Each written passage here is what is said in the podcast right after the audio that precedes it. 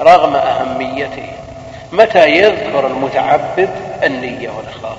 يعني بعض الأمور لأهميته في الشرع بعض الأمور لأهميته في الشرع ينص عليه ولو أمكن الاستغناء عنه بغيره.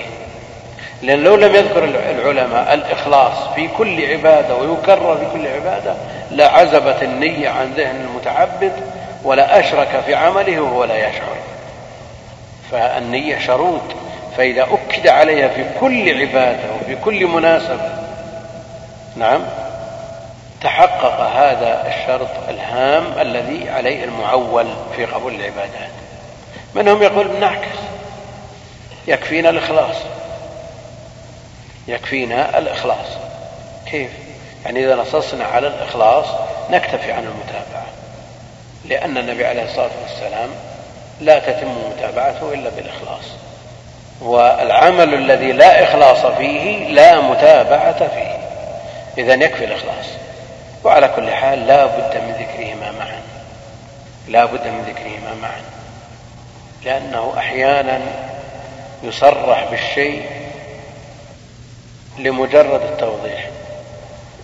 ما تعدون مثل هذا مثل هذا الصوت الذي يخرج من الجوال. ماذا يعده الناس؟ لأنهم يتنازعون في بعض النغمات. هل تدخل, تدخل في ما حرم الله جل وعلا من الموسيقى أو لا تدخل؟ يختلفون فيه. وهل من مرد يمكن أن نرد مثل هذه الأصوات إليه مما له أصل في الشرع؟ نعم. جرس الدواب هو الفاصل. وهذا مثله أيضا. وهذا مثله مع الأسف يوجد مثل هذا من طلاب علم. يعني ننظر إلى إلى عمال وننظر إلى وافدين وننظر إلى رجال أعمال وننظر إلى ناس عاديين ونتحسر على ما يصدر من بعضهم. فإذا كان هذا من طالب علم وفي بيت من بيوت الله كان الأمر أشد. وفتوى اللجنة الدائمة بتحريم الموسيقى في نغمات الجوال منشورة ومعروفة. فإذا كانت هذه النغمة وكل إنسان آه، على ما يدين الله به عليه أن يتقي الله جل وعلا. فإذا كان يقارن بين هذه النغمة وبين الجرس الذي يعلق على الدواب الذي جاء النهي عن اصطحابه. جاء النهي عن اصطحاب الدابة التي يعلق عليها الجرس. فإذا كانت أشد إضرابا من جرس الدواب منعت. وإن كانت أقل فالأمر سهل. فعلى الإنسان يتقى الله جل وعلا ويقيس الأمور بعضها على بعض ويرد أعماله وتصرفاته إلى الشرع. يقول قال بعض العلماء لا بد من أن يجتمع في العمل ثلاثة شروط الإخلاص المتابعة أصل الإيمان. وقدمنا إلى ما عملوا من عمل فجعلناه هباء منثورا. يعني هل الأعمال التي تشترط فيها هذه الشروط أعمال عموم الناس ولا أعمال المسلمين؟ يعني الخطاب الموجه في في تحقيق الملزم بتحقيق هذين الشرطين المسلمون أو غيرهم؟ أو عموم الناس؟ نعم عموم الناس. عموم الناس إذا الإيمان آه، لا يصح عمل بدونه. فلا بد من تحققه فلا يصرح به لأن المفترض أن الكلام موجه للمسلمين. موجه للمسلمين. وعلى كل حال قد يقول قائل إذا لماذا نقول شروط الصلاة تسعة؟ الإسلام والعقل والتمييز. صح ولا لا؟ وهذه الشروط تذكر في كتب العلم التي يدرسها آه، طلاب العلم الذين هم من خواص المسلمين. كيف نقول الإسلام وهم مسلمون؟ إذا لماذا لا نشترط الإيمان لصحة العمل؟ أحيانا يصرح بالشيء إنما هو لمجرد التوضيح وأحيانا يصرح به للاهتمام به والعناية بشأنه وأحيانا يصرح به لأن العمل ينتفي بانتفائه. عرفنا أن القاضي حسين أرجع قواعد المذهب مذهب الشافعي إلى أربع وزاد بعضهم. مما ينجب أن تكون أهم هذه القواعد وهي الأمور بمقاصدها. فهي خمس قواعد. وأرجع الشيخ عز الدين بن عبد السلام الفقه كله إلى اعتبار المصالح ودرء المفاسد. بل قد يرجع الكل إلى اعتبار المصالح فإن درء المفاسد من جملتها. قال الناظم الفقه مبني على قواعد. خمس هي الأمور بالمقاصد وبعدها اليقين لا يزال بالشك فاستمع لما يقال وتجلب المشقة التيسير ثالثها فكن بها خبيرا رابعها فيما يقال الضرر يزال قولا أو قول في بعض النسخ قولا في بعضها قول ليس فيه غرر خامسها العادة قل محكمة فهذه الخمس جميعا محكمة. بل بعضهم قد رجع الفقه إلى قاعدة واحدة مكملة وهي اعتبار الجلب للمصالح والدرء للمفاسد القبائح. بل قال قد يرجع كله إلى أول جزء هذه وقبل يعني إلى أول جزء هو جلب المصالح. ولا داعي لدرء المفاسد لأن درء المفاسد من جلب المصالح. وإذا عرفت الخمس بالتجميل فهاك ذكرها على التفصيل. وإذا عرفت الخمس قواعد الخمس بالتجميل يعني إجمالا فهاك ذكرها على التفصيل. ثم أخذ فصل ونصيب القاعدة الأولى من النظم نصيبها أربعون بيتا. من النظم أربعين بيت. وشرح أربعين بيت يحتاج إلى وقت. ثم فصلوا السيوطي وتبعه الناظم قالوا القاعدة الأولى الأمور بمقاصدها الأمور بمقاصدها. فهذه هي القاعدة الأولى عند عند السيوطي في الأشباه وتبعه الناظم لكنها القاعدة الثانية عند ابن نجيم. ابن نجيم في الأشباه والنظائر جعل الأمور بمقاصدها الثانية. والأولى عنده القاعدة الأولى عنده لا ثواب إلا بنية. لا ثواب إلا بنية. والثانية الأمور بمقاصدها. هل هناك فرق بين القاعدتين؟ قال القاعدة الأولى لا ثواب إلا بالنية والثانية الأمور بمقاصدها. هل هناك من فرق بين القاعدتين أو يمكن إدراج القاعدتين في قاعدة واحدة كما فعل السيوطي والناظم. وهل صنيع ابن نجيم في في قسمه القاعدة إلى قاعدتين؟ لأن بعض الناس يستفيد من كتاب فائدة كبرى. ولئلا يظن به النقل الحرفي من هذا الكتاب يوجد بعض الاختلافات. يضيف بعض الإضافات يجدد يعني يقدم يؤخر. يعني لو قال القاعدة الأولى الأمر بمقاصدها كأنه ما جاب جديد لا سيما أن فيه بعض الأسطر بحروفها منقولة من أشباه السيوطي يعني بعض الناس يصير عنده شيء من النباهة. ينقل كلام غيره ويقدم ويؤخر ويزيد وينقص ويتصرف لئلا يقال إنه أخذه بحروفه من ذلك الغير. وبعضهم ينقل الصفحة والصفحتين من غير آه، تغيير. ظنا منه أن الكتاب الأصلي لن يقع بيد كثير من الناس فيمشي عليه. ولا شك أن مثل هذه التصرفات داخلة في القاعدة الأمور بمقاصدها. إننا نرى أحيانا بعض العلماء ينقل من غيره من غير عزو صفحة صفحتين ثلاث. أحيانا ينتحي الكتاب كامل ينسبه إلى نفسه. والأمور بمقاصدها قد ينتحل الكتاب كاملا ويضيفه إلى نفسه أو ينتحل أكثر الكتاب وينقله من غير إشارة وهو في ذلك محسن. ونعود إلى القاعدة الأمور بمقاصدها إن كان قصده من ذلك التكثر والتشبع بما لم يعطى ونسبة هذا القول له وهو في الحقيقة لغيره فالأمور بمقاصدها هو آثم بها متشبع بما لم يعطى. فهو كلابس ثوب يزور وإن كان قصده ترويج الكلام إذا نسبه لنفسه لأن من نطق به غير مقبول في بلد أو في زمن. ابن أبي العز في شرح الطحاوية جل كلامه منقول من كتب شيخ الإسلام وابن القيم لكن ما يعزم ما يعزم لماذا؟ لأنه عاش في وقت تحرق فيه كتب شيخ الإسلام ابن القيم. فكونه لا ينسب هذا الكلام هو مأجور على هذا. ونرجع إلى قاعدتنا الكلية الأمور بمقاصدها. فكونه فتت هذه القاعدة وجعلها قاعدتين إما أن يكون ملحظه الحديث الذي هو الأصل لهذه القاعدة. إنما الأعمال بالنيات وإنما لكل امرئ ما نوى. إنما الأعمال بالنيات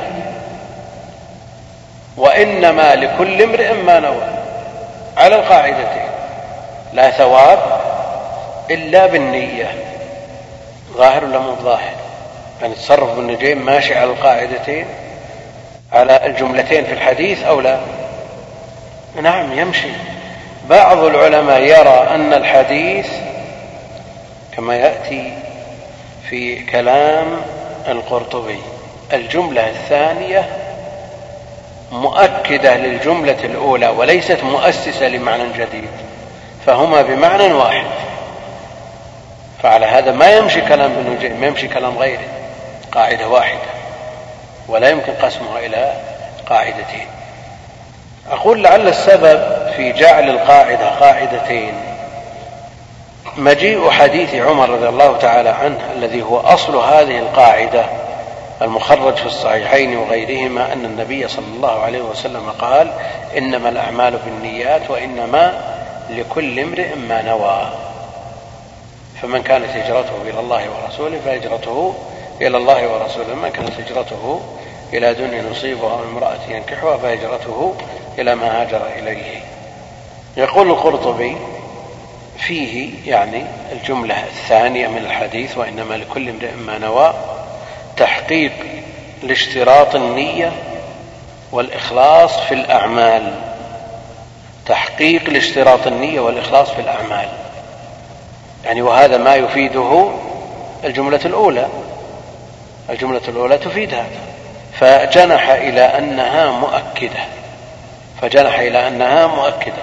وقال غيره بل تفيد غير ما أفادته الأولى غير ما أفادته الأولى لأن الأولى نبهت على أن العمل يتبع النية ويصاحبها فيترتب الحكم على ذلك لأن الجملة الأولى نبهت على أن العمل يتبع النية ويصاحبها فيترتب الحكم على ذلك والثانية أفادت أن العامل لا يحصل له إلا ما نواه. لا يحصل له إلا ما نواه. هو قول ابن نجيم في القاعدة الأولى لا ثواب إلا بالنية. وقال ابن دقيق العيد الجملة الثانية تقتضي أن من نوى شيئا يحصل له. إنما الجملة الثانية تقتضي أن من نوى شيئا يحصل له يعني إذا عمله بشرائطه أو حال دون عمله له ما يعذر شرعا بعدم عمله وكل ما لم ينوه لم يحصل له. كل ما لم ينوه لم يحصل له. ومراده بقوله ما لم ينوه أي لا خصوصا ولا عموما. أما إذا لم ينوي شيئا مخصوصا لكن هناك نية عامة تشمله فهذا مما اختلفت فيه أنظار العلماء. ويتخرج عليه من المسائل ما لا يحصى. يتخرج عليه من المسائل ما لا يحصى. شخص صلى العصر وجلس في المسجد يذكر الله إلى أن حان وقت صلاة المغرب. وجلس وانتظر المغرب. هذا مرابط. نعم مرابط. يذكر الله بين الصلاتين إلى أن جاءت الصلاة الأخرى لكن هل يؤجر هذا المرابط على ترك المعاصي؟ لأنه ما فعل شيئا منها. يعني ما وجد من يشرب هو ما شرب. هل نقول أنت مأجور لأنك ما شربت الخمر؟ هل أنت مأجور على أنك ما ارتكبت بعض المعاصي من سرقة وزنا وغيرهما نعم. نعم. النية هي التي تميز مثل هذا الجلوس وهذا الترك. مثل هذا الترك.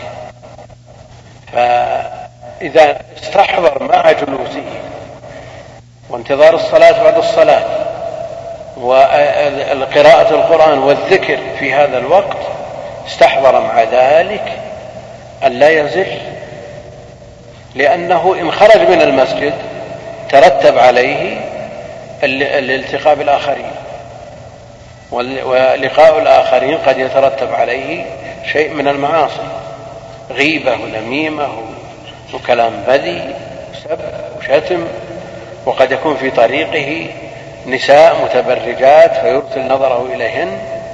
إذا استحضر أنه ليكف بصره عما في الطريق ويكف لسانه عما يدور في مجالس الناس يؤجر على ذلك.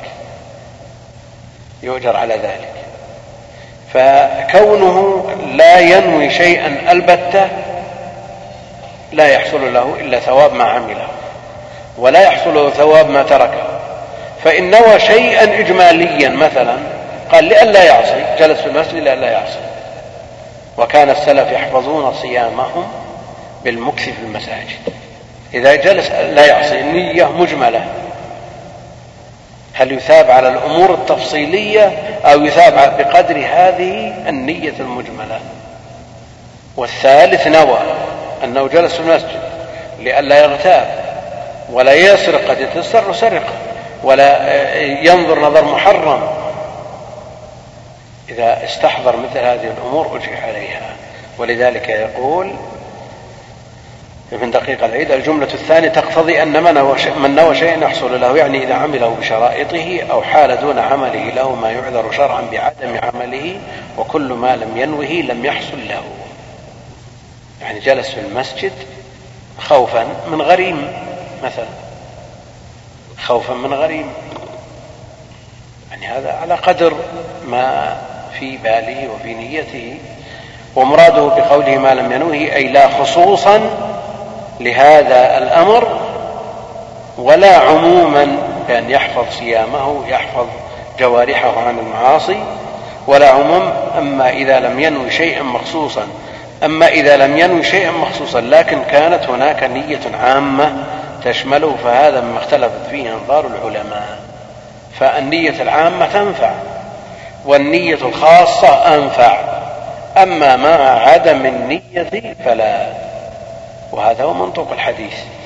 ويتخرج عليه من المسائل ما لا يحصى. وقد يحصل غير المنوي. وقد يحصل غير المنوي لمدرك آخر. كمن دخل المسجد فصلى الفرض أو الراتبة. قبل أن يقعد فإنه يحصل له تحية المسجد نواها أو لم ينويها. دخل المسجد فوجد الناس يصلون الفرض. والنبي عليه الصلاة والسلام يقول إذا دخل أحدكم المسجد فلا يجلس حتى يصلي ركعتين. هل نقول صل ركعتين تحقيقا لهذا الأمر؟ نقول صل ركعتين امتثالا لهذا أو نقول ادخل مع الجماعة والتحية تدخل. تبعا. يقول لأن القصد بالتحية شاغل البقعة وقد حصل.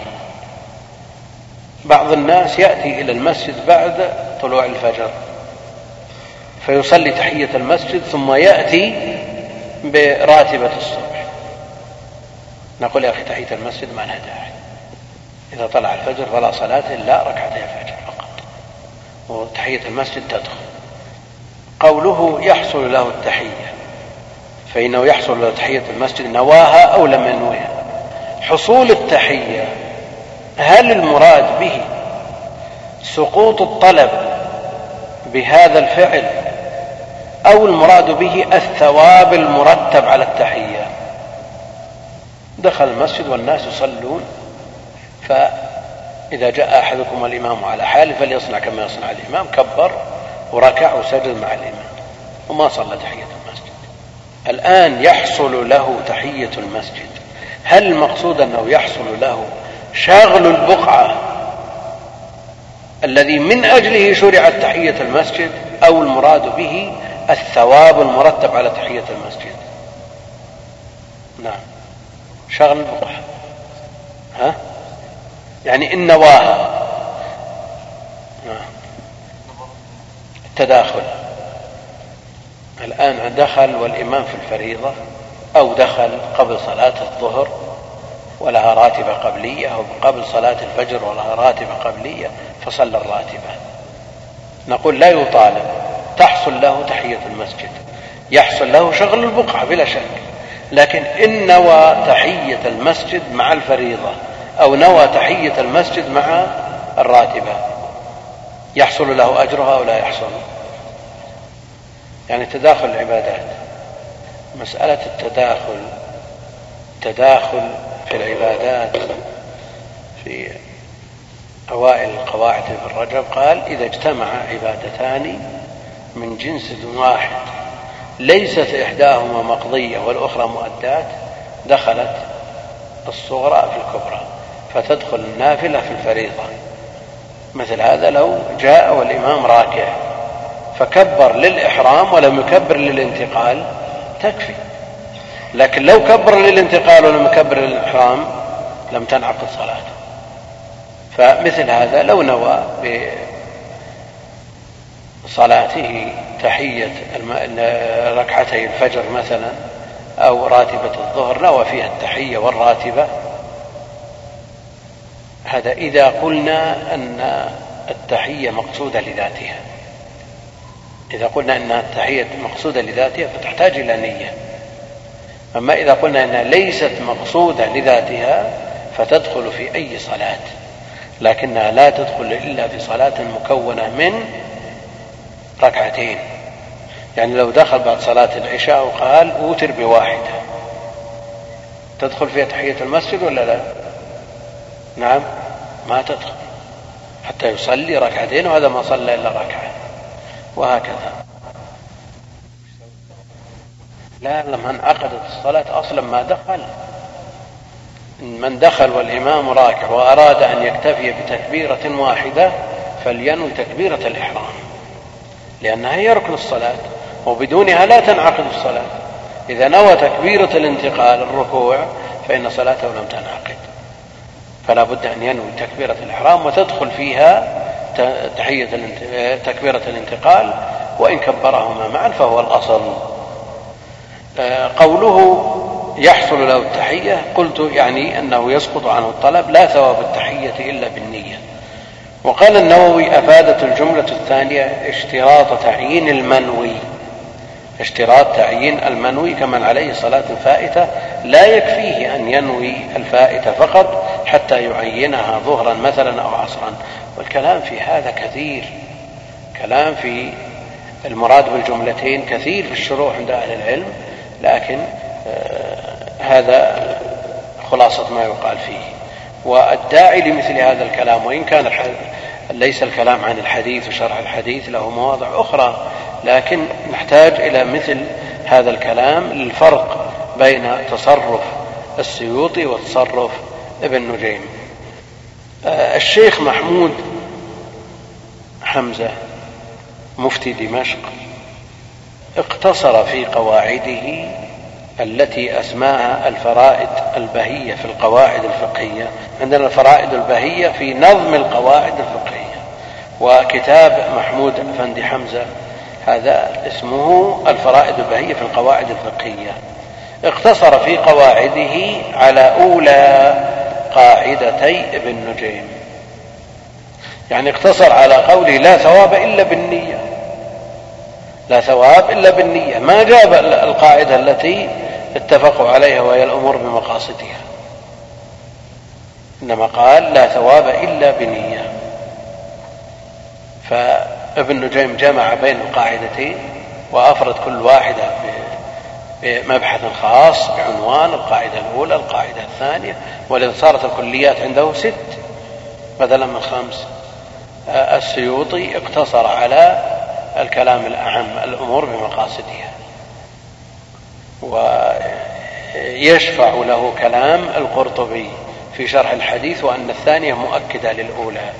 وأما محمود حمزة هذا في اقتصر في قواعده قال القاعدة قاعدة لا ثواب إلا بنية ولم يورد الأمور بمقاصدها. ومعول هذا محمود حمزة معوله في قواعده على قواعد ابن نجيم على الأشباه والنظائر ابن نجيم لأنه حنفي مثله. فيعول عليه كثيرا ولا يخرج عنه إلا نادرا بل يأخذ قواعده من كتب الحنفية. الأصل قواعد ابن نجيم ويضيف إليها ما وقف عليه آه، من كتب الحنفية. الشيخ عبد الرحمن بن سعدي رحمه الله الجميع فقال في أولى قواعده النية شرط لسائر العمل. النية شرط لسائر العمل بها الصلاح والفساد للعمل. هذه القاعدة الأولى عنده النية شرط لسائر العمل بها الصلاح والفساد للعمل فعدل عن تعبيرهم الأمور بمقاصدها إلى النية. لماذا؟ لأنها بمنطوق الحديث جاءت. بمنطوق الحديث جاءت. إنما الأعمال بالنيات. في رواية العمل إلا بنية الأعمال بالنية. فجاء في قاعدته الأولى بمنطوق الحديث. وأولئك عدلوا عن منطوق الحديث إلى ما هو أعم إلى ما هو أعم على ما سيأتي تفصيله إن شاء الله تعالى. يقول الشيخ ابن سعدي بتقرير هذه القاعدة يقول هذه القاعدة أنفع القواعد وأجلها وتدخل في جميع أبواب العلم. هذه القاعدة أنفع القواعد وأجلها وتدخل في جميع أبواب العلم فصلاح الأعمال البدنية والقلبية أعمال القلوب وأعمال الجوارح إنما هو بالنية. وفساد هذه الأعمال بفساد النية. فإذا صلحت النية صلحت الأقوال والأعمال وإذا فسدت النية فسدت الأقوال والأعمال. كما قال صلى الله عليه وسلم إنما الأعمال بالنيات وإنما لكل امرئ ما نوى. إذا تقرر هذا فالأصل المعول عليه في تقرير هذه القاعدة هو حديث عمر رضي الله تعالى عنه الذي سبق ذكره. إنما الأعمال بالنيات وإنما لكل امرئ ما نوى. فمن كانت هجرته إلى الله ورسوله فهجرته إلى الله ورسوله. ومن كانت هجرته لدنيا يصيبها أو امرأة ينكحها فهجرته إلى ما هاجر إليه.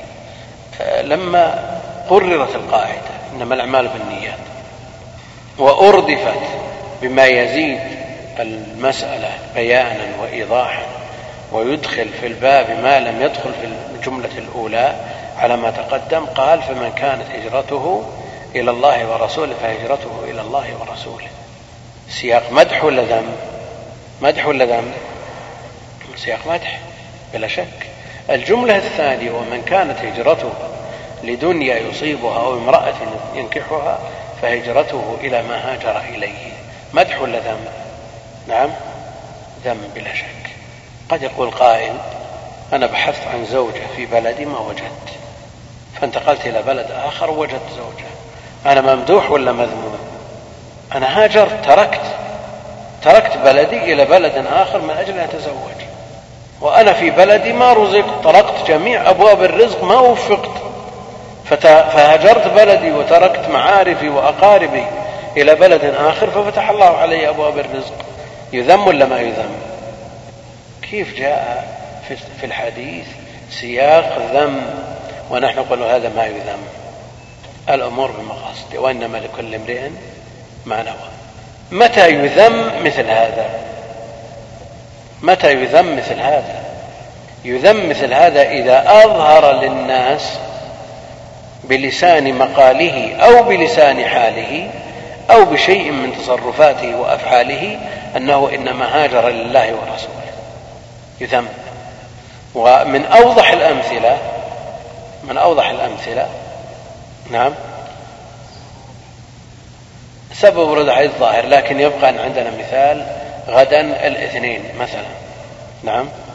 والاثنين كما جاء سابقا مما يشرع صيامه يستحب صيامه الاثنين.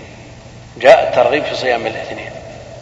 فلو أن شخصا بعد ما بعد أو قبل غروب الشمس بربع ساعة دخل ومعه كيس فيه تمر وفيه ماء وفيه قهوة وفل الصماط بجوارنا ووضع ما معه على هذا الصماط وانتظر الأذان فقال بسم الله وأكل. ما صام. ما صام. هل يستطيع أحد أن يقول أن الأكل في المسجد حرام؟ نعم. لكن صنيعه ممدوح ولا مذموم؟ مذموم لأنه يوحي للناس أنه صائم. لكن لو جاء الظهر مثلا وفلص ماط ووضع الغداء وتغدى في المسجد ما حد يلوم. الأكل في المسجد جائز. ما لم يتسبب إلى تلويثه مثلا وامتهانه. ولا ما في إشكال. لو أكل الظهر ما حد يثم لكن لما انتظر كل شوي ينظر في الساعة لما أذن قال بسم الله. فأظهر للناس أنه صائم. نقول مثل هذا يذم وإلا لو أكل في غير هذا الوقت ما يذم. فلا شك أن مثل هذه الأمور لا بد من ملاحظتها لأن الإنسان قد يحبط عمله بنفسه وهو لا يشعر وقد يتحايل على نفسه يعرف أن الرياء محرم وشرك أصغر ويعرف أن الحديث عن النفس وإبراز بعض ما كان يعمله خفيا يعرف أن هذا إن لم يحبط العمل أنقص ثوابه فتجده يأتي بطرق ويلتوي وأحيانا يذم نفسه ليمدح يذم نفسه بما يعرف الناس عنه أنه ليس فيه. من أجل إيش؟ أن يمدح والأمور بمقاصدها فمداخل الشيطان وحيل الشيطان على المسلم من أجل أن يحبط العمل يأتي من هذه الأبواب. الأصل في هذه القاعدة حديث عمر ولذا سمعنا في كلام أو سيأتي في كلام آه، الناظم إن شاء الله تعالى. يقول إيش؟ الأصل في الأمور بالمقاصد ما جاء في نص الحديث الوارد أي إنما الأعمال بالنيات وهو مروي عن الثقات. يضاف إلى ذلك جميع النصوص التي جاءت في الكتاب والسنة في الإخلاص في الإخلاص وفي إرادة وجه الله وفي ابتغاء وجه الله. كل هذه تضاف إلى الحديث. لتكون أصلا لهذه القاعدة. الإخلاص يقول الشيخ ابن سعدي رحمه الله من مراتب النية. من مراتب النية وهو قدر زائد على مجرد نية العمل. فلا بد من نية نفس العمل والمعمول له الذي هو الإخلاص لله جل وعلا. يقول هذا هو الإخلاص وهو يقصد العبد بعمله وجه الله لا يريد غيره. أن يقصد العبد بعمله وجه الله لا يريد غيره. ويقول السيوطي حديث عمر رضي الله عنه حديث صحيح مشهور أخرجه الأئمة الستة. وغيرهم من حديث عمر بن الخطاب وأخرجه آه، ابن الأشعث في سننه من حديث علي بن أبي طالب رضي الله عنه. ابن الأشعث من هو؟ أبو داود سليمان بن أشعث. والدار قطني في غرائب مالك وأبو نعيم في الحلية من حديث أبي سعيد الخدري رضي الله عنه وابن عساكر في أماليه من حديث أنس رضي الله عنه كلهم بلفظ واحد إنما الأعمال بالنيات. وعند البيهقي في سننه من حديث أنس لا عمل لمن لا نية له. في مسند الشهاب من حديث من حديثه يعني من حديث أنس نية المؤمن خير من عمله. وهو بهذا اللفظ في معجم الطبراني الكبير من حديث سهل بن سعد والنواس بن سمعان وفي مسند الفردوس للديلمي وفي من حديث أبي موسى. ما يتصل بالنية باللفظ لم يثبت إلا حديث عمر. لم يثبت إلا من حديث عمر. فهذه الأحاديث التي ذكرها السيوطي من حديث علي وحديث أبي سعيد وحديث أنس وحديث أنس الثاني كلها لا تثبت. وكذلك حديث نية المؤمن خير من عمله. هذا حديث ضعيف عند أهل العلم. وإن كان معناه يمكن أن يوجه إلى معنى صحيح. يمكن أن يوجه الحديث إلى معنى صحيح. نية المؤمن خير من عمله. يعني النية المجردة خير من العمل المجرد. يعني النية بدون عمل ينوي الخير. هذا مأجور.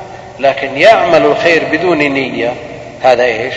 مأزور لا يؤجر. وفي الصحيح من حديث سعد بن أبي وقاص رضي الله عنه قال له النبي عليه الصلاة والسلام إنك لن تنفق نفقة تبتغي بها وجه الله إلا أجرت فيها حتى ما تجعل في في امرأتك. ومن حديث ابن عباس رضي الله عنهما ولكن جهاد ونية. يعني لا هجرة بعد الفتح ولكن جهاد ونية. وفي السنن الأربعة من حديث عقبة بن عامر رضي الله عنه إن الله يدخل بالسهم الواحد ثلاثة الجنة وفيه وصانعه يحتسب في صنعته الأجر. والنصوص في هذا المعنى كثيرة جدا. قد تواتر النقل عن الأئمة في تعظيم قدر حديث النية حديث عمر. تواتر عنهم النقل في تعظيم هذا الحديث والرفع من شأنه. فقال أبو عبيد ليس في أخبار النبي صلى الله عليه وسلم شيء أجمع وأغنى وأكثر فائدة منه. واتفق الشافعي وأحمد بن حنبل وابن مهدي وابن المديني وأبو داود والدار قطني وغيرهم على أنه ثلث العلم. ومنهم من قال ربع العلم. ووجه البيهقي كونه ثلث العلم. بأن كسب العبد يقع بقلبه ولسانه وجوارحه. وجه البيهقي كونه ثلث العلم بأن كسب العبد يقع بقلبه ولسانه وجوارحه. من ذلك الإيمان. قول وعمل ونية. قول باللسان واعتقاد بالجنان عمل بالأركان. فهذه ثلاثة ثلاثة من متعلقات آه، الكسب. فالنية أحد أقسامها الثلاثة بل هي أرجحها لأنها قد تكون عبادة مستقلة وغيرها يحتاج إليها. يعني لو أن الإنسان نطق ووعظ الناس موعظة بليغة بكى الناس منها لكنه لم يقصد بها وجه الله جل وعلا يؤجر عليها ولا يؤجر يأثم. لو أنه صلى أبد الدهر بغير النية أثم في صلاته ولو أنه نوى الخير وبيت النية وحدث نفسه بفعل الخير لا شك أنه يؤجر عليه ولو لم يفعله إذا لم يتمكن منه بل منعه منه مانع وعزم على فعله ما تيسر له لا شك أنه يؤجر عليه. آه، للحافظ أبي الحسن طاهر بن مفوز الأندلسي يقول عمدة الدين عندنا كلمات أربع من قول خير البرية. عمدة الدين عندنا كلمات أربع من كلام خير البرية. اتق الشبهات وازهد ودع ما ليس يعنيك واعملن بنية. فذكر حديث النعمان في اتقاء الشبهات وازهد فيما في أيدي الناس ودع ما يريبك إلى ما لا يريبك ما ليس يعنيك من حسن إسلام المرء تركه ما لا يعنيه. واعملن بنية حديث عمر رضي الله عنه إنما الأعمال بالنيات. وقال ابن مهدي أيضا حديث النية يدخل في ثلاثين بابا من العلم. حديث النية يدخل في ثلاثين بابا من العلم. وقال الشافعي يدخل في سبعين بابا. يدخل في سبعين باب منهم من يقول إن هذا من باب المبالغة. يعني الحث على فهم الحديث وتطبيق الحديث. من الإمام الشافعي يدخل في سبعين باب. آه، ذكر السيوطي ما يدخل فيه من الأبواب فزادت على السبعين. يعني بالتفصيل عند السيوطي في الأشباه ذكر أكثر من سبعين بابا يدخل فيها هذا الحديث ليبين فساد قول من قال إن مراد الشافعي بقوله يدخل في سبعين بابا من العلم المبالغة. قال وإذا عددت مسائل هذه الأبواب التي للنية فيها مدخل لم تقصر عن أن تكون ثلث الفقه أو ربعه. يقول وإذا عددت مسائل هذا الباب أو هذه الأبواب وعدد أبواب إذا عددت فصلت مسائل هذه الأبواب لا تقصر عن أن تكون ثلث العلم أو ربع العلم. يقول الناظم رحمه الله تعالى الأصل في الأمور بالمقاصد ما جاء في نص الحديث الوارد أي إنما الأعمال بالنيات وهو مروي عن الثقات. وهو مروي عن الثقات. أي إنما الأعمال بالنيات وهو مروي عن الثقات. الحديث حديث الأعمال بالنيات لم يثبت إلا من طريق عمر بن الخطاب فهو فرد مطلق. وعن عمر لم يثبت إلا عن علقمة بن وقاص الليثي. وعن علقمة لم يثبت إلا من طريق محمد بن إبراهيم التيمي.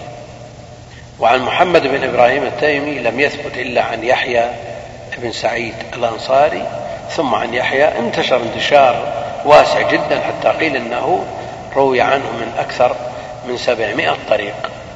قوله ما هو مروي عن الثقات.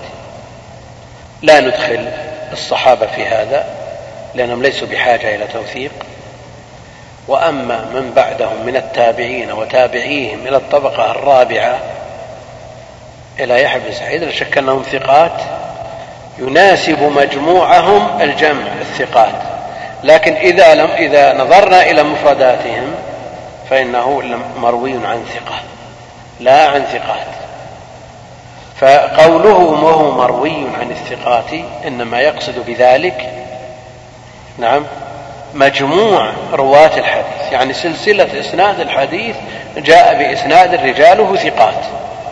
لكن لو قدر أنه يريد بذلك أنه جاء من طرق متعددة من طريق الثقات نقول له هو في طبقاته الأربع فرد مطلق لا يصح إلا عن هؤلاء الأربعة.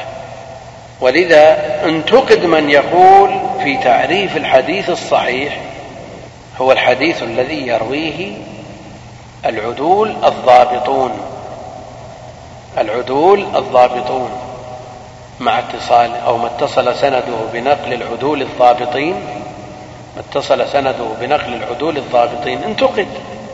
لأنه لا يلزم أن يرويه عدول يرويه عدل واحد يكفي. ضابط واحد يكفي. عدل ضابط يكفي. ما لا يلزم أن يروى من طرق متعددة ولا من طريق العدول الضابطين وإنما يكفي واحد. ولذا لا يشترط التعدد في الرواية. والصواب في تعريف الصحيح أنه ما اتصل سنده بنقل العدل الضابط يعني الواحد. وما زاد على ذلك نور على نور. لكن لا يقال عدول الضابطين بحيث آه، يتوهم بعض الناس أنه لا يصح إلا إذا تعددت الطرق. ولذا انتقد من, من قال هذا وهو النووي رحمه الله. إلا إذا كان يريد بذلك سلسلة الإسناد الذين من طريقهم وردنا هذا الخبر ولو كان إسنادا واحدا فهم عدول ضابطون. لكن الجملة العبارة يعني لا شك أنها محتملة. وهو مروي عن الثقات قالوا وذا الحديث ثلث العلم. وذا الحديث يعني هذا الحديث ثلث العلم. وقيل ربعه فجل بالفهم. فجل بالفهم. وهو في السبعين بابا يدخل عن الإمام الشافعي وقد تقدم هذا. وحديث الأعمال بالنيات شرح في ضمن شروح كتب السنة وشرح أيضا بشروح مفردة. يعني أفرد بالشرح. ولو صنف فيه مجلدات ما هو كثير لأنه يدخل في سبعين الباب فتحتاج إلى ذكر هذه السبعين الباب بالتفصيل. يعني كما صنع ابن هبيرة في حديث من يرد الله به خيرا يفقهه في الدين أدخل تحته جميع أبواب الفقه. في ذكر مواضع الاتفاق والاختلاف. وطبع الكتاب في بعض وفي جزئين. أحيانا تأتي بمجلد طبعة الشام ممكن أن تأتي بمجلد وطبع أيضا في مجلدين. فالحديث هذا في غاية الأهمية طالب العلم عليه أن يعنى به. النية إنما شرعت لمقاصد جليلة. شرعت لمقاصد في الشريعة في غاية الأهمية. منها تمييز العبادات عن العادات. تمييز العبادات عن العادات. وتمييز رتب العبادات. بعضها من بعض. الوضوء والغسل مثلا يتردد بين التنظف التنظيف هذا عبادة ولا عادة؟ عادة. وشرع أيضا للتبرد. وشرع أيضا لرفع الحدث. الذي هو إيش؟ عبادة. كيف يتميز هذا من هذا؟ شخص دخل المغتسل فاغتسل. ليس لنا إلا أن نحكم على ظاهره. هل, نستطيع هل يستطيع إنسان أن يقول غسلك هذا لا يجزي؟ أو يقول يجزي؟ وهو ما ما يدري يعني هو يمكن غسل اغتسل للتبرد اغتسل للتنظف استحم اغتسل لرفع الحدث هذه الأمور لا يطلع عليها إلا الله جل وعلا. فإن قصد بذلك التنظف ما ارتفع الحدث إن قصد بذلك التبرد لم يرتفع الحدث. إن قصد بذلك رفع الحدث ارتفع. فالمعول في الفارق بين هذه الصور النية والقصد. الإمساك عن الأكل قد يكون للحمية. مريض قال له الطبيب لا تأكل لمدة 24 ساعة. قال له الطبيب لا تأكل لمدة 24 ساعة. هل يستطيع أن يقول الإنسان هذا صائم؟ هو ممسك صائم بالمعنى اللغوي لكن المدار على النية الإمساك وعدم الأكل قد يكون للحمية وقد يكون للتداوي أو لعدم الحاجة إليه وقد يكون للتقرب إلى الله جل وعلا بهذه العبادة العظيمة. من صام يوما في سبيل الله بعد الله وجهه عن النار سبعين خريفا.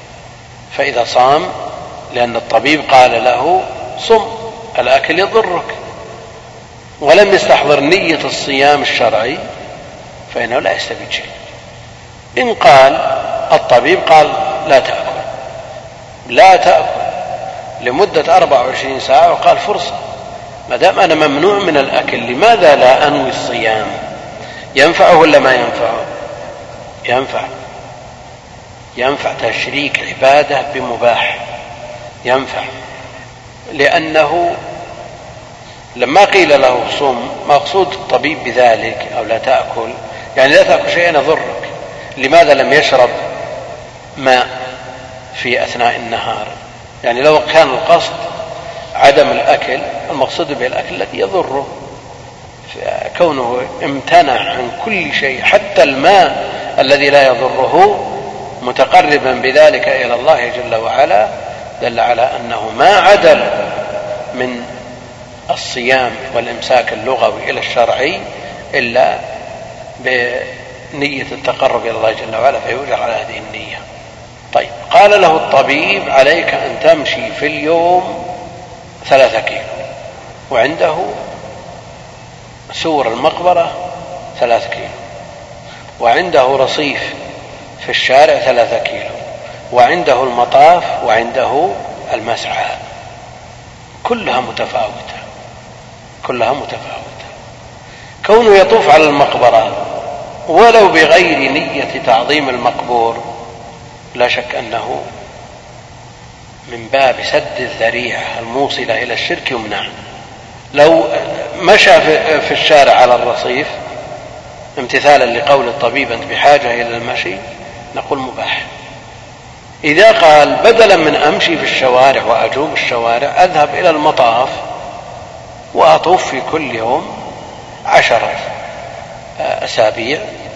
تحصل لي المطلوب وأكثر نقول ما عدل عن الشارع إلى المطاف إلا لنية التقرب إلى الله جل وعلا والبحث عن الأجر فهو مأجور. لو قال لا المسعى أفضل. المسعى طريق مستقيم وما فيه أدنى إشكال يعين على المشي. ماذا يقال له؟ نقول إن السعي لا يشرع إلا في نسك في حج أو عمرة. يسأل كثير من الناس عن الماس عن السعي فيه أجر ولا ما فيه أجر؟ نقول لا ما فيه أجر. لماذا؟ لأنه أفضل من المطاف المشي. يعني مع الأسف أن بعض الناس يأتي إلى مكان هذه العبادة عن المطاف بنية المشي. ولذلك تجد بعضهم مكمل رياضة ومع الأسف إذا كان هذا بعد من النساء. وقد رأينا بعض من يلبس تكميلة تكميلة رياضة ترنقة عليها آه، وكنادر الجزم حق اللعب بالكرة. ويجي للمطاف مثل هذا. ما أدري والله عن كونه يحصل على أجر. لا سيما إذا كان من نوع مأمور بالستر. فهذا إلى الإثم أقرب. فعلى كل حال هذا يقرر لنا القاعدة الكبرى الأمور بمقاصدها. وكل من الوضوء والغسل والصلاة والصوم ونحوها قد يكون فرضا ونذرا ونفلا والتيمم قد يكون عن الحدث أو الجنابة وصورته واحدة فشرعت النية لتمييز رتب العبادات بعضها من بعض كذا في الأشباه ونحوه للشيخ ابن سعدي رحمه الله. ويقول الحافظ ابن رجب في شرح الأربعين النية في كلام العلماء تقع بمعنيين. ولعلنا نرجع الكلام كلام ابن رجب إلى الدرس القادم إن شاء الله تعالى. والله أعلم وصلى الله وسلم وبارك على عبده ورسوله نبينا محمد وعلى آله وصحبه أجمعين. السلام عليكم ورحمة الله وبركاته. هذا سؤال يقول من مظان الحديث الحسن مرويات بهز بن حكيم عن أبيه عن جده فمن جده ولماذا نزلت رتبة روايته إلى الحسن؟ بهز بن حكيم بن معاوية بن حيدة القشيري علق له البخاري ولم يخرج له في الصحيح إلا تعليقا وحينئذ روايته لا تكون مثل رواية الأحاديث الموصولة في الصحيح الأصول المعتمد عليها. كونه علق له يدل على أنه في الجملة ضعفه ليس بشديد والكلام فيه بالفعل ليس بشديد وإنما تكلم فيه بعض أهل العلم من قبل حفظه فنزلت رتبة روايته عن درجة الصحيح إلى درجة الحسن. والخلاف فيه ذاته وليس الخلاف فيه كالخلاف في عمرو بن شعيب عن أبيه عن جده لأن سبب الخلاف في رواية عمرو بن شعيب عن أبيه عن جده إنما هي بسبب الخلاف في عود الضمير في جده. هل يعود إلى عمرو؟ فالجد محمد والخبر حينئذ مرسل لأن عمرو بن شعيب ابن محمد بن عبد الله بن عمرو بن العاص. وإذا قلنا إن الضمير يعود إلى شعيب فالجد عبد الله بن عمرو قد جاء مصرحا به في روايات عند أحمد والنسائي وغيرهما فالجد حينئذ عبد الله بن عمرو. وقد جاء مصرحا به عن عمرو بن شعيب عن أبيه عن جده عبد الله بن عمرو. وعلى هذا يكون سبب الخلاف حينئذ في مسألة رواية شعيب عن جده. هل تصح روايته ويصح سماعه منه أو لا؟ ولهذا الخلاف في الضمير والخلاف في سماع شعيب عن جده. نزلت رتبة هذه رواية هذه السلسلة إلى الحسن وهو القول الأوسط المتوسط في كلام أهل العلم أنه من قبيل الحسن إذا صح السند إلى عمر وقل مثل هذا فيما إذا صح السند إلى آه، بهز فيما إذا صح السند إلى بهز فالحديث حسن. كما إذا صح السند إلى عمرو فالحديث حينئذ حسن. وعرفنا السبب في إنزال آه، آه، هاتين السلسلتين من كونهما من من رواة الصحيح أو الحسن. يقول لماذا نزلت رتبة روايته إلى الحسن؟ لما ذكرنا. يبقى الموازنة بين السلسلتين أيهما أقوى؟ نعم. عمرو بن شعيب ولا باهز على كل حال مسألة خلاف ومرد الخلاف إلى أن باهز بن حكيم عن أبيه عن جده مخرج له في الصحيح ولو تعليقا بينما عمرو بن شعيب لم يذكر في الصحيح. الذي يرجح عمرو بن شعيب يقول إن البخاري صحح لعمرو بن شعيب خارج الصحيح. ففي جامع الترمذي سأله سأل الترمذي الإمام البخاري عن حديث لعمرو بن شعيب فقال هو أصح ما في الباب. على أن قوله أصح ما في الباب لا يقتضي التصحيح لأن أفعال التفضيل عند أهل الحديث قد لا تكون على بابها تقتضي المشاركة في الوصف. على كل حال كلام في مثل هذا كثير لكن خلاصته أنه إذا صح السند إلى بهز أو إلى عمرو بن شعيب فإن الحديث لا ينزل عن رتبة الحسن. كلام في بهز كلام في موجود. لكن الخلاف يعود الضمير بالنسبة إلى بهز ما في خلاف. بهز بن حكيم بن معاوية حيدة ليس ليس بصحابي. من أجل أن يكون خلاف محتملا له وليس له ولا, ولا يعرف في الرواة. إنما معاوية بن حيدة بهز بن حكيم بن معاوية, معاوية بن حيدة صحابي معروف بالرواية. فلذا لا تجد الخلاف في عود الضمير بخلاف عمرو بن شعيب بن محمد بن عبد الله بن عمرو بن العاص. يعني احتمال أن يكون الجد عمرو بن العاص. ويكون هناك حينئذ مفاوز بين عمر إذا قلنا الضمير يعود إليه أو محمد إذا قلنا الضمير يعود إلى شعيب. مفاوز. ومع ذلك أهل العلم قبلوا هذه الرواية. بجملتهم وإن ردها بعضهم يقول برنامج لدراسة علم القواعد الفقهية على مذهب الشافعية مع ترشيح متن للحفظ من أفضل المتون النظم الذي بأيدينا الفرائد البهية للأهدل نظم مأخوذ كما ذكرنا في الدرس الأول من الأشباه والنظائر للسيوطي نظم سلس وطيب وفيه تفريعات وفيه أمثلة وفيه يعني وافي. إلا أنه طويل.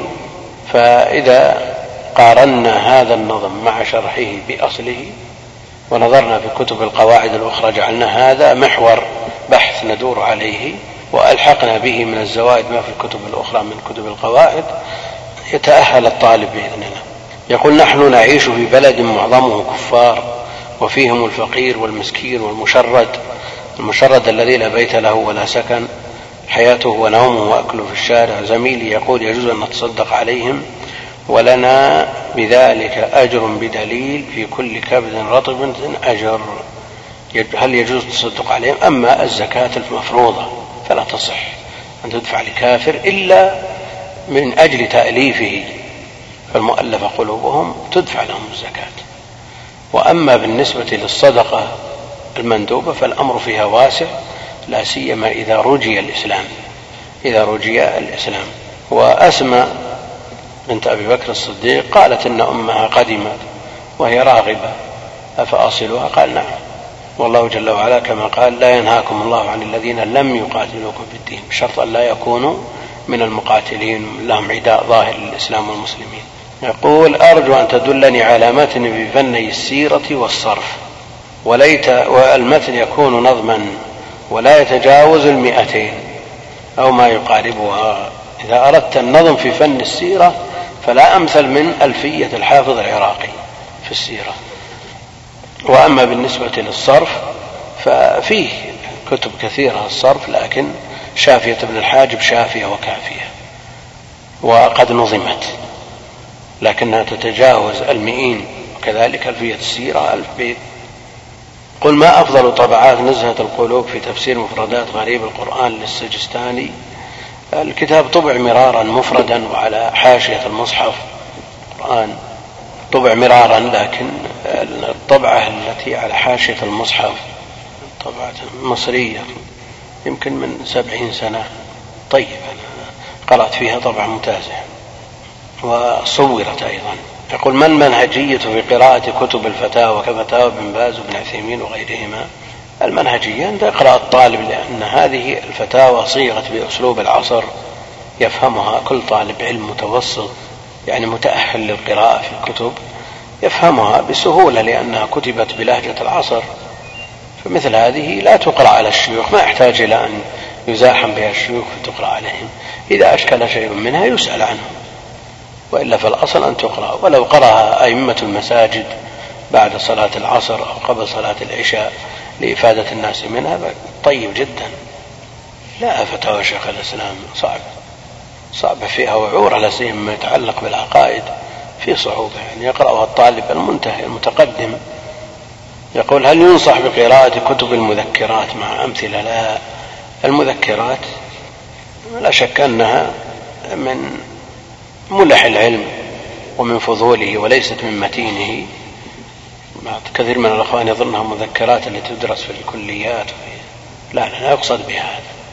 المذكرات التي يكتبها العلماء أحيانا والأدباء كثيرا ما يكتبون مذكرات لهم. هذه المذكرات يكون فيها فوائد وفيها طرائف كالرحلات. يستفاد منها في الأوقات التي يستجم بها. ولا يصرف لها من سنام الوقت نعم فيها فوائد علمية وفيها فوائد آه، أدبية نافعة وهم متفاوتون. ففرق بين أن يكتب العالم مذكرات ويكتب الأديب مذكرات. فكتابة العالم أنفع من الناحية العلمية وأيضا من الناحية السلوكية لأن بعض الأدباء يتجاوز. يكون لديهم شيء من التفريط. وقد يذكرون بعض الأمور المحرمة التي عرضت لهم أو عرضت لغيرهم. فيوجد هذا في مع أنها طريفة وكتبت بأسلوب ماتع. ويبقى مذكرات أهل العلم في الجملة. يعني الفقهاء يذكرون فوائد فقهية وعلمية ونكات وطرائف لكن أسلوبهم يقصر عن أسلوب الأدباء في الغالب. فهذه تقرأ من ناحية وتلك تقرأ من ناحية. يعني فرق بين أن تقرأ بين آه، رحلة ابن بطوطة مثلا أو رحلة الشنقيطي.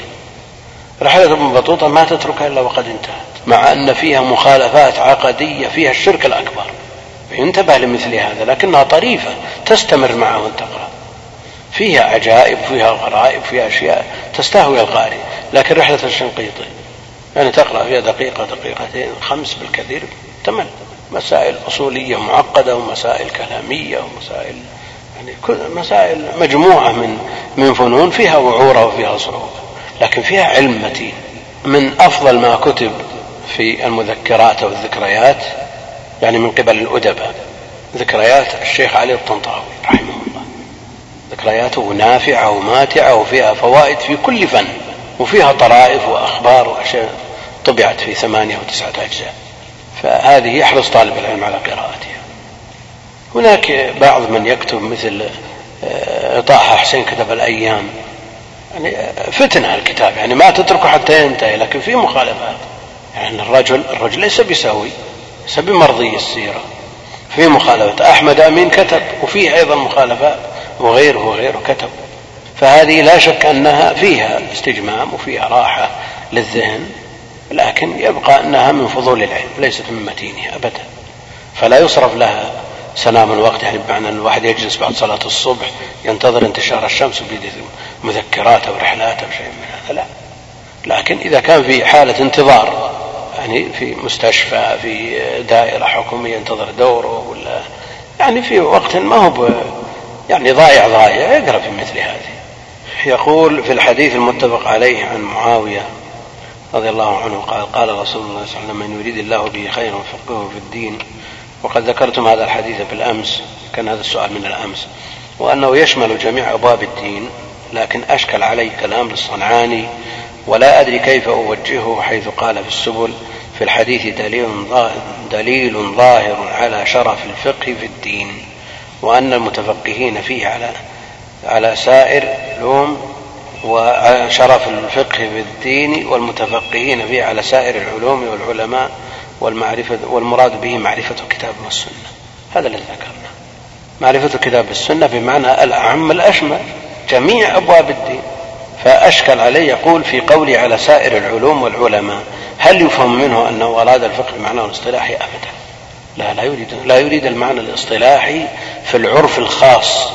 يعني معرفة الأحكام التفصيلية العرف في الفقه المقابل للعقيدة المقابل للحديث المقابل للتفسير. له إنما الفقه يشمل جميع هذه الفنون. الفقه في الدين والدين يشمل جميع المراتب الإسلام والإيمان والإحسان. أما الفقه الاصطلاحي لا شك أنه مهم ولا يمكن تصحيح العبادات إلا بمعرفته. وإذا كان إذا كانت الواجبة على العبادة واجبة على المسلم والمسلم عموم ما حكم والعموم المخلوق من جن وإنس ما خلقوا إلا لتحقيق العبودية. لله جل وعلا ولا يمكن أن تتحقق هذه العبودية إلا بمعرفة آه، ما لله جل وعلا من حكم.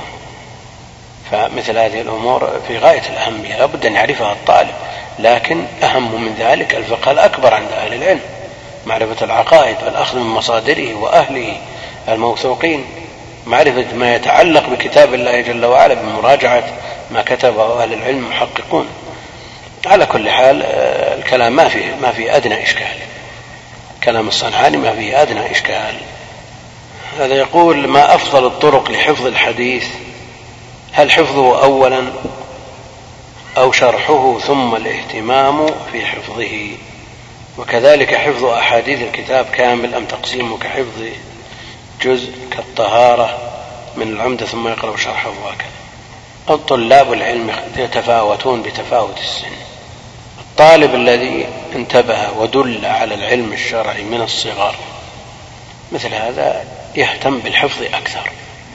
وأما بالنسبة لطالب العلم الذي تقدم به السن وأراد أن يحفظ المتون فمثل هذا يحفظ مع المراجعة يعني يحفظ مع مراجعة ما يشكل عليه. لأنه إذا عرف المشكل حل عنده عقدة الحفظ. لأن أحيانا يصعب الحفظ لوعورة الفهم لصعب الفهم. طالب العلم إذا كبرت سنه مؤخر لأن يراجع الشروح ويفهم كلام أهل العلم. هذا إذا لم يلتفت إلى الحفظ في أول الأمر كما هو حال كثير من المتعلمين في التعليم النظامي تجدهم يواصلون الدراسة في الابتدائي ثم المتوسط والثانوي والجامعة ثم إذا تخرج في الجامعة.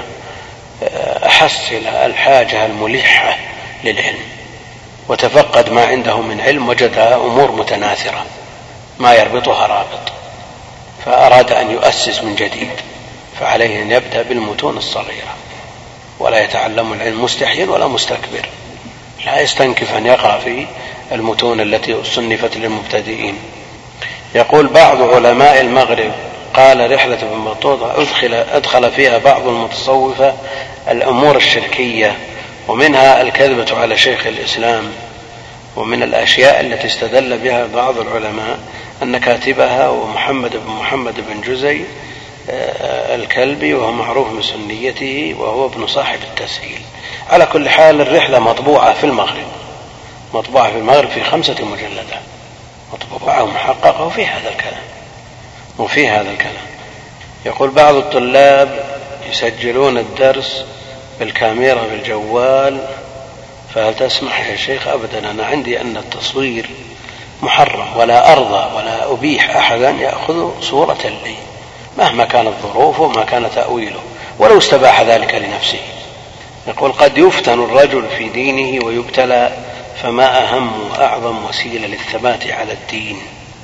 فالوسيلة الاعتصام بالكتاب والسنة والثبات مع أهل الاستقامة وصحبتهم وترك مصاحبة من يظن فيه أنه آه، تدخل الفتنة إلى الرجل من قبله. ولن يعتصم بالكتاب والسنة ويدين من النظر في كلام الله جل وعلا ويكثر من النوافل نوافل العبادات ويعان على الثبات. ثم بعد ذلك عليه أن يلزم الأخيار. ويترك صحبة من يظن فيه أن الفتنة تأتي من قبله.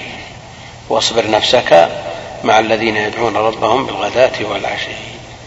هذا سؤال ظن ما في يمر درس الا ويسال عنه هو طبعة فتح الباري دار طيبة بتحقيق نظر الفاريابي. الكلام عنها كرر وردد مرارا. والشيخ حفظه الله اجتهد في تصحيح بعض الأخطاء الموجودة في الطبعات السابقة. اجتهد ووفق في كثير من المواضع فالطبعة جيدة جيدة. يعني إذا نظر إلى الطبعات الموجودة يعني جيدة. وتمتاز أيضا بتعليقات الشيخ عبد الرحمن البراك حفظه الله. ولا يعني أن هذا سالم من كل وجه لأن الكتاب لا ينوء به شخص واحد في سنة أو سنتين أو ثلاث. لا يمكن أن يقوم به شخص. الكتاب بحر محيط وعلوم متعددة.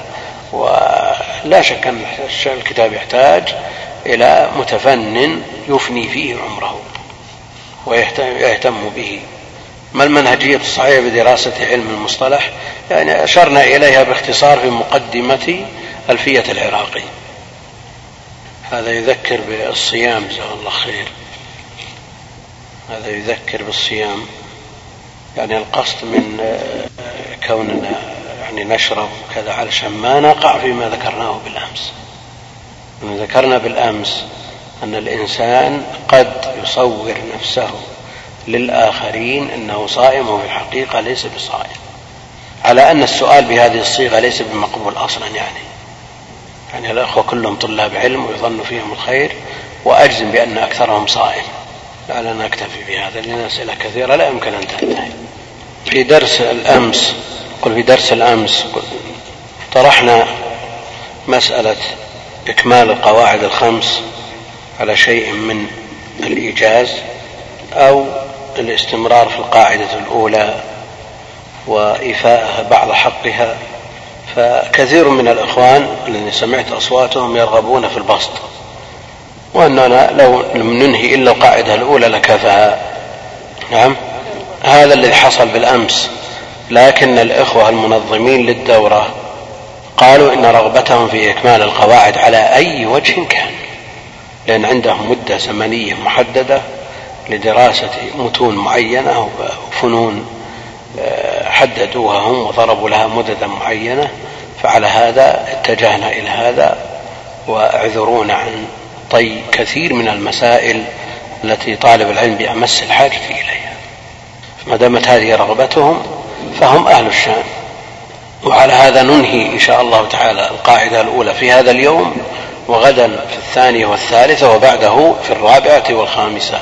الحمد لله رب العالمين وصلى الله وسلم وبارك على عبده ورسوله نبينا محمد وعلى آله وصحبه أجمعين. في آخر الدرس الماضي ذكرنا أن النية إنما شرعت لمقاصد جليلة مهمة.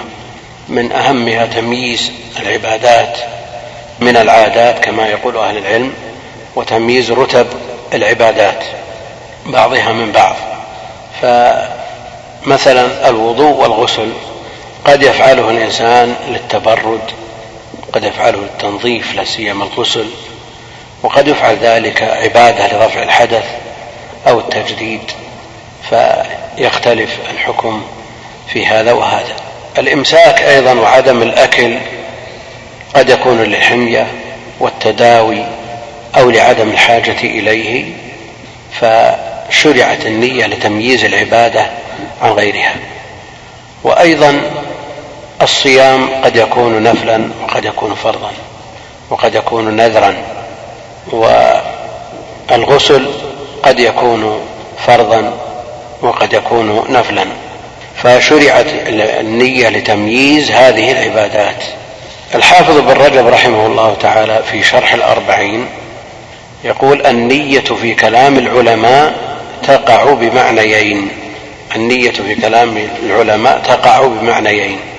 أحدهما تمييز العبادات بعضها عن بعض تمييز العبادات بعضها عن بعض. كتمييز صلاة الظهر من صلاة العصر مثلا. تمييز صيام رمضان من صيام غيره أو تمييز العبادات من العادات كتمييز الغسل من الجنابة من غسل التبرد والتنظف ونحو ذلك. وهذه النية هي التي توجد كثيرا في كلام الفقهاء في كتبهم في كلام الفقهاء في كتبهم. والمعنى الثاني بمعنى تمييز المقصود بالعمل تمييز المقصود بالعمل. وهل هو الله وحده لا شريك له أم غيره أم الله جل وعلا مع غيره؟ وهذه النية هي التي يتكلم فيها العارفون في كتبهم في كلامهم على الإخلاص وتوابعه وهي التي توجد كثيرا في كلام السلف المتقدمين. لو نظرنا في مثال ذكر في كتب أهل العلم أن شخصا حج من بغداد ماشيا ثلاث مرات. ثلاث مرات يحج ماشيا. فلما رجع من الحجة الثالثة دخل البيت فإذا بأمه نائمة فنام بقربها ولم تشعر به استيقظت في أثناء الليل فإذا بولدها عندها. فقالت يا فلان أسقني ماء. سمعها ولم يمتثل. مرهق تعبان. جاي من الحج على قدميه ماشيا ثم انتبهت ثانية وقالت يا فلان أسقني ماء. فكأنه لم يسمع وهو يسمع بالفعل. ثم في المرة الثالثة قالت يا فلان أسقني ماء. فعاد إلى نفسه باللوم فقال أحج نفلا ماشيا وطاعة الأم واجبة بل من أوجب الواجبات والماء على خطوتين أو ثلاث ولا أمتثل قام وأحضر الماء له فلما أصبح ذهب ليسأل عن صنيعه هذا. فقيل له عليك أن تعيد حجة الإسلام. من الذي يقول له مثل هذا الكلام؟ الفقيه يقول له مثل هذا الكلام؟ يمكن؟ ما يمكن. لأن النية التي يتحدث عنها الفقهاء موجودة. وصل إلى الميقات ولبى بالحج وأتى بالشروط والأركان والواجبات ورجع. ما في فقيه بيقول له أعد الحج. لكن الكلام على النية الثانية يعني مع الأسف أن كثير من طلاب العلم هذا موجود الآن. يعني من السهل اليسير عليه أن يأتي أحد زملائه ويطرق الباب ويقول عندنا مشوار ويركب بعد صلاة العصر ولا يرجع إلا بعد هزيع من الليل. وقد يتطلب المشوار أيام وهو في ذلك فرح مبسوط مسرور. وقد تقول له أمه أوصلني إلى أختي خالتك الحي نفسه. فيصعب عليه يقول أنا مشغول وش بدي أنا عندي اختبارات وعندي مراجعة وعندي وعندي درس. بتأهب للدرس المغرب؟ ما يمدينا مشكلة أن هذا موجود بكثرة ما هو موجود بندرة موجود بكثرة. يعني كثير من البيوت تعاني من هذا الإشكال. والأسئلة في هذا المجال حدث ولا حرج. ولدهم من الأخيار طالب علم ولازم الشيوخ. فإذا قيل لهم أدنى أمر أوصلنا إلى المكان الفلاني أو احضر لنا كذا قالوا أنا مشغول. هذه هي النية التي يتحدث عنها الحافظ بن رجب رحمه الله. يعني ولا يعني أننا نقول أن حجه باطل يعني موافقة لهذه الفتوى لا. لكن ينبغي أن ننتبه لمثل هذه الأمور. لا بد أن يكون لهذا الكلام واقع في النفس. يعني نراجع حساباتنا. ولا يلزم من هذا أن نوافق من أفتاه ببطلان حجة الإسلام. إنما يساق مثل هذا الكلام لبيان أهمية الإخلاص في العمل وأيضا الموازنة بين الأمور والمفاضلة بين العبادات. يعني أنت ارتكبت آه، مستحب. لو يمرك زميلك يقول والله نبي نعتمر. يقول جزاك الله خير أنت أعنتنا على الخير. لكن لو تقول له أمه أو أبوه نبي نعتمر ثقل عليه. قال الله أنا مشغول أنا من فاضي. صار ليس المقصود ذات العمرة ولا ذات الحج. المقصود رفقة فلان وعلان. يعني والإنسان يدرك من نفسه. إذا استرسل في مثل هذه الأمور من أصعب الأمور إليه صحبة الأخيار. يعني تجد شخص من خيار الناس. إذا طرق الباب أو دخل استراحة فيها مجموعة من الأخيار الشباب تبرموا به. لماذا؟ لأنه لا يجاذبهم أطراف الحديث الذي تعودوا عليه. من الكلام اللي بعضه مباح ويجر إلى غير المباح. فتجد يثقل على كثير من الإخوان آه، رفقة مثل هؤلاء وسببه أنهم ما عودوا أنفسهم على على ما يرضي الله جل وعلا باستمرار. نعم إن شاء الله نظن بهم على الخير وأنهم قد يمر بهم فائدة ولا شيء يتذاكرون مسألة لكن غالب الوقت يكون قضاؤه في المباح وقد يتناول المحظور. لأن من استرسل في المباح لا بد أن يقع في المحظور والتجربة شاهدة بهذا. إذا كانت هذه القاعدة الأمور بمقاصدها تنص على المقاصد وهو جمع مقصد وعمدتها حديث النية كما تقدم ومعنى النية في اللغة القصد معنى النية في اللغة القصد والقصد له مراتب. القصد له مراتب. خمس الهاجس والخاطر وحديث النفس والهم والعزم. خاطر وهاجس وحديث النفس والهم والعزم. مراتب القصد خمس هاجس ذكروا فخاطر فحديث النفس فاستمع. يليه هم فعزم كلها رفعت إلا الأخير ففيه الإثم قد وقع. يعني ما في إثم بمجرد الهاجس أو الخاطر ولا حديث النفس لأن الله جل وعلا عفى عما حدثت به النفس ما لم يتكلم ويعمل يليه هم الهم كذلك لا إثم فيه من هم بحسنة كتبت له لكن من هم بسيئة فلم يعملها نعم لم تكتب لم نعم إن تركها من جراء كتبت له وإلا على حسب المانع منها. إن كان آه، المانع منها عدم القدرة فإن كان انصرافه عنها من أول الأمر فهو مجرد هزم آه، هم وإن كان الانصراف عنها بعد معالجة ومحاولة ثم عجز فلا شك أنه يأثم بهذا وهو العزم. إذا التقى المسلمان بسيفيهما فالقاتل والمقتول في النار. قالوا هذا القاتل فما بال المقتول قال إنه كان حريصا على قتل صاحبه. هذا عزم وفيه مؤاخذة.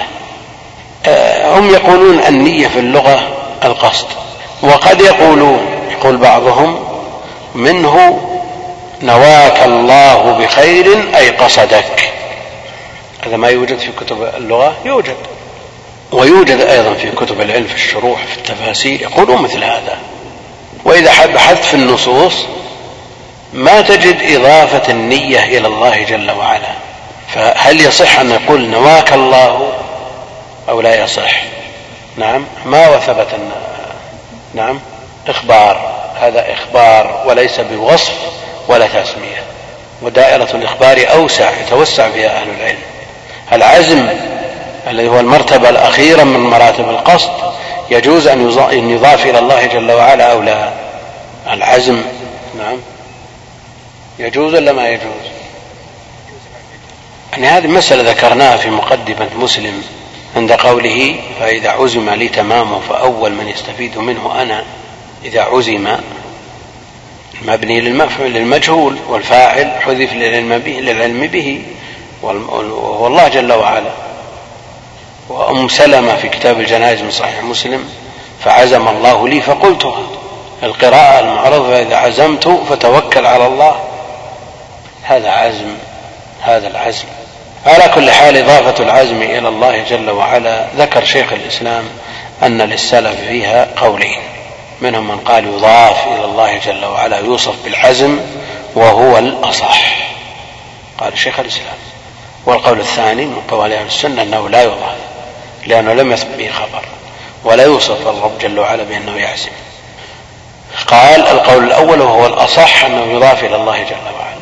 ذكر هذا في الفتاوى الجزء السادس عشر. مقتضى قولهم النية في اللغة القصد أنه لا فرق بينهما. أنه لا فرق بينهما لكن ابن رجب رحمه الله يقول إنما فرق من فرق بين النية والإرادة والقصد. إنما فرق من فرق بين النية والإرادة والقصد ونحوهما لظنهم اختصاص النية بالمعنى الأول الذي يذكره الفقهاء. يعني المتعلق بالفرق بين العادة والعبادة أو بين أو التمييز بين رتب العبادات. هذا الذي يذكره الفقهاء. وحينئذ لا بد أن يكون هناك فرق بين النية والقصد. عندهم. أما من يقول إن النية والقصد بمعنى واحد وأن النية تشمل ما يبحثه الفقهاء وما يبحثه ما يوجد في كلام كثير من السلف والعارفين بالله جل وعلا كما قال الحافظ بن رجب فلا فرق بينهم. ولذا يقول إنما فرق من فرق بين النية والإرادة والقصد ونحوهما لظنهم اختصاص النية بالمعنى الأول الذي يذكره الفقهاء. فمنهم من قال إن النية تختص بفعل الناوي والإرادة لا تختص بذلك. كما يريد الإنسان من الله أن يغفر له ولا ينوي ذلك. وقد ذكرنا أن النية في كلام النبي صلى الله عليه وسلم وسلف الأمة إنما يراد بها هذا المعنى غالبا فهي حينئذ بمعنى الإرادة. ولذلك يعبر عنها بلفظ الإرادة في القرآن كثيرا كما في قوله تعالى منكم من يريد الدنيا ومنكم من يريد الآخرة. وقوله تريدون عرض الدنيا والله يريد الآخرة. قوله من كان يريد حرث الآخرة نزد له في حرثه ومن كان يريد حرث الدنيا نؤتيه منها وما له في الآخرة من نصيب. إلى آخر ما ذكر من الآيات وقد يعبر عنها في القرآن بلفظ الابتغاء. بلفظ الابتغاء. في قوله تعالى إلا ابتغاء وجه ربه الأعلى وقوله ومثل الذين ينفقون أموالهم ابتغاء مرضات الله وقوله وما تنفقون إلا ابتغاء وجه الله وقول لا خير في كثير من نجواهم إلا من أمر بصدقة أو معروف أو إصلاح بين الناس ومن يفعل ذلك ابتغاء مرضات الله فسوف نؤتيه أجرا عظيما. فابتغاء وجه الله هو الإخلاص وهو النية وهو الإرادة. في المجلة مجلة الأحكام وذكرنا في الدرس الأول أن المجلة مجلة الأحكام العدلية التي أجبر القضاة على العمل بما فيها من مواد في آخر الدولة العثمانية. في مقدمتها مئة قاعدة مئة قاعدة. وذكرنا شراح المجلة وأنهم شرحوا هذه القواعد. في مجلة الأحكام في المادة الثانية الأمور بمقاصدها. الأمور بمقاصدها يعني أن الحكم الذي يترتب على أمر يكون على مقتضى ما هو المقصود من ذلك الأمر. الشارح وقلنا أيضا في الدرس الأول أن المجلة هذه تولى شرحها من المسلمين من تولى ومن النصارى من تولى. يعني كثير من المحامين من النصارى تولوا شرح المجلة. لإفادة المسلمين أو لتسهيل أمر المحاماة عندهم. لتسهيل أمر المحاماة عندهم. فإذا أراد الإنسان أن يفهم شيء يتولى شرحه ومعاناته. يهمه هذا. المحامي يهتم بمثل هذه المجلة ليكسب القضايا. و لا شك أن صاحب الاهتمام صاحب الحاجة حاجته تدعوه إلى الاهتمام بما هو بصدده. قلنا في حديث اقتناء الكلب. أن أبا هريرة قال أو زرع. قال ابن عمر وكان صاحب زرع. يعني يهمه هذا اللفظ فيحفظه ويضبطه. وليس معناه الشك في أبي هريرة أو اتهام أبدا. فالاهتمام كل يهتم بما يحتاج إليه. ولو قدر أنه وجد في هذا المكان طبيب. ويشرح أمراض الأعراض والعلاج. بدأ مرض الضغط مثلا. نفر كثير من الحاضرين لا يهتم لهذا الأمر. لماذا؟ لأنه لا يعاني من هذا المرض. لكن هات الأخوان اللي فيهم شيء من هذا. نسأل الله أن يسبغ نعمة الصحة والعافية على الجميع. تجد كثير من الأخوان اللي يهمهم هذا الأمر فيهم هذا المرض كلهم بيده قلم وورقة. بدأ بالسكر وش علاجه وش أعراضه وش اللي ينفع وش اللي ما ينفع. تجد بعض الأخوان اللي فيهم هذا المرض يهتمون به. زميله اللي بجواره لا يلقي له بالا لماذا؟ لأنه لا يحتاج هذا. هذا المحامي سليم رستم باز ليس بمسلم. ومع ذلك شرح المجلة. وغيره شرح المجلة من غير المسلمين. إنما لما يهمهم من شأنهم في المحاماة يحتاجون لفهم هذه ليعتبرونها أنظمة مواد تقنين للشرع هي مأخوذة في الجملة من الفقه الحنفي. بجملتها مأخوذة من الفقه الحنفي. لكن هؤلاء من غير المسلمين إنما اعتنوا بها من هذا الباب. هذا الشارح يقول يقرب من هذه القاعدة قاعدة إنما الأعمال بالنيات. ثم اعلم أن الكلام هنا على حذف المضاف والتقدير حكم الأمور بمقاصد. بمقاصد فاعليها. حكم الأمور بمقاصد فاعليها أي أن الأحكام الشرعية التي تترتب على أفعال المكلفين منوطة بمقاصدهم من تلك الأفعال. فلو أن الفاعل المكلف قصد بالفعل الذي فعله أمر مباحا كان فعله مباحا وإن قصد أمرا محرما كان فعله محرما. والأحكام تترتب على أفعال المكلفين هي عبارة عن الوجوب والندب والإباحة والكراهة والتحريم.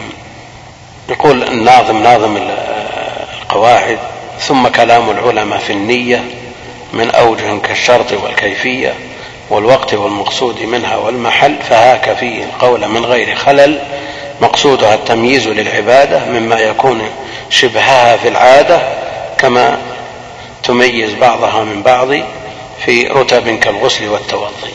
هذا بالنسبة ما يلتبس بغيره. العبادة التي تلتبس بغيرها لا بد فيها من النية التي تميز العبادة عن العبادة أو رتب العبادات. أما ما لا يكون عادة يعني عبادة محضة لا يمكن أن تدخلها العادة. فيحتاج إلى نية ولا ما يحتاج؟ عندهم لا يحتاج إلى نية. وكذلك ما لا يلتبس بغيره لا يحتاج إلى نية. يقولون الإيمان بالله تعالى والخوف منه والرجاء والنية وقراءة القرآن والأذكار هذه متميزة بصورتها. هذه لا يميز فيها بين عبادة وعادة لأن لا تأتي هذه عادات. هذه لا تأتي عادات. لكن في كثير من أحوال مسلمة الدار كما يقولون. يعني شب الشاب ونشأ بين أبوين مسلمين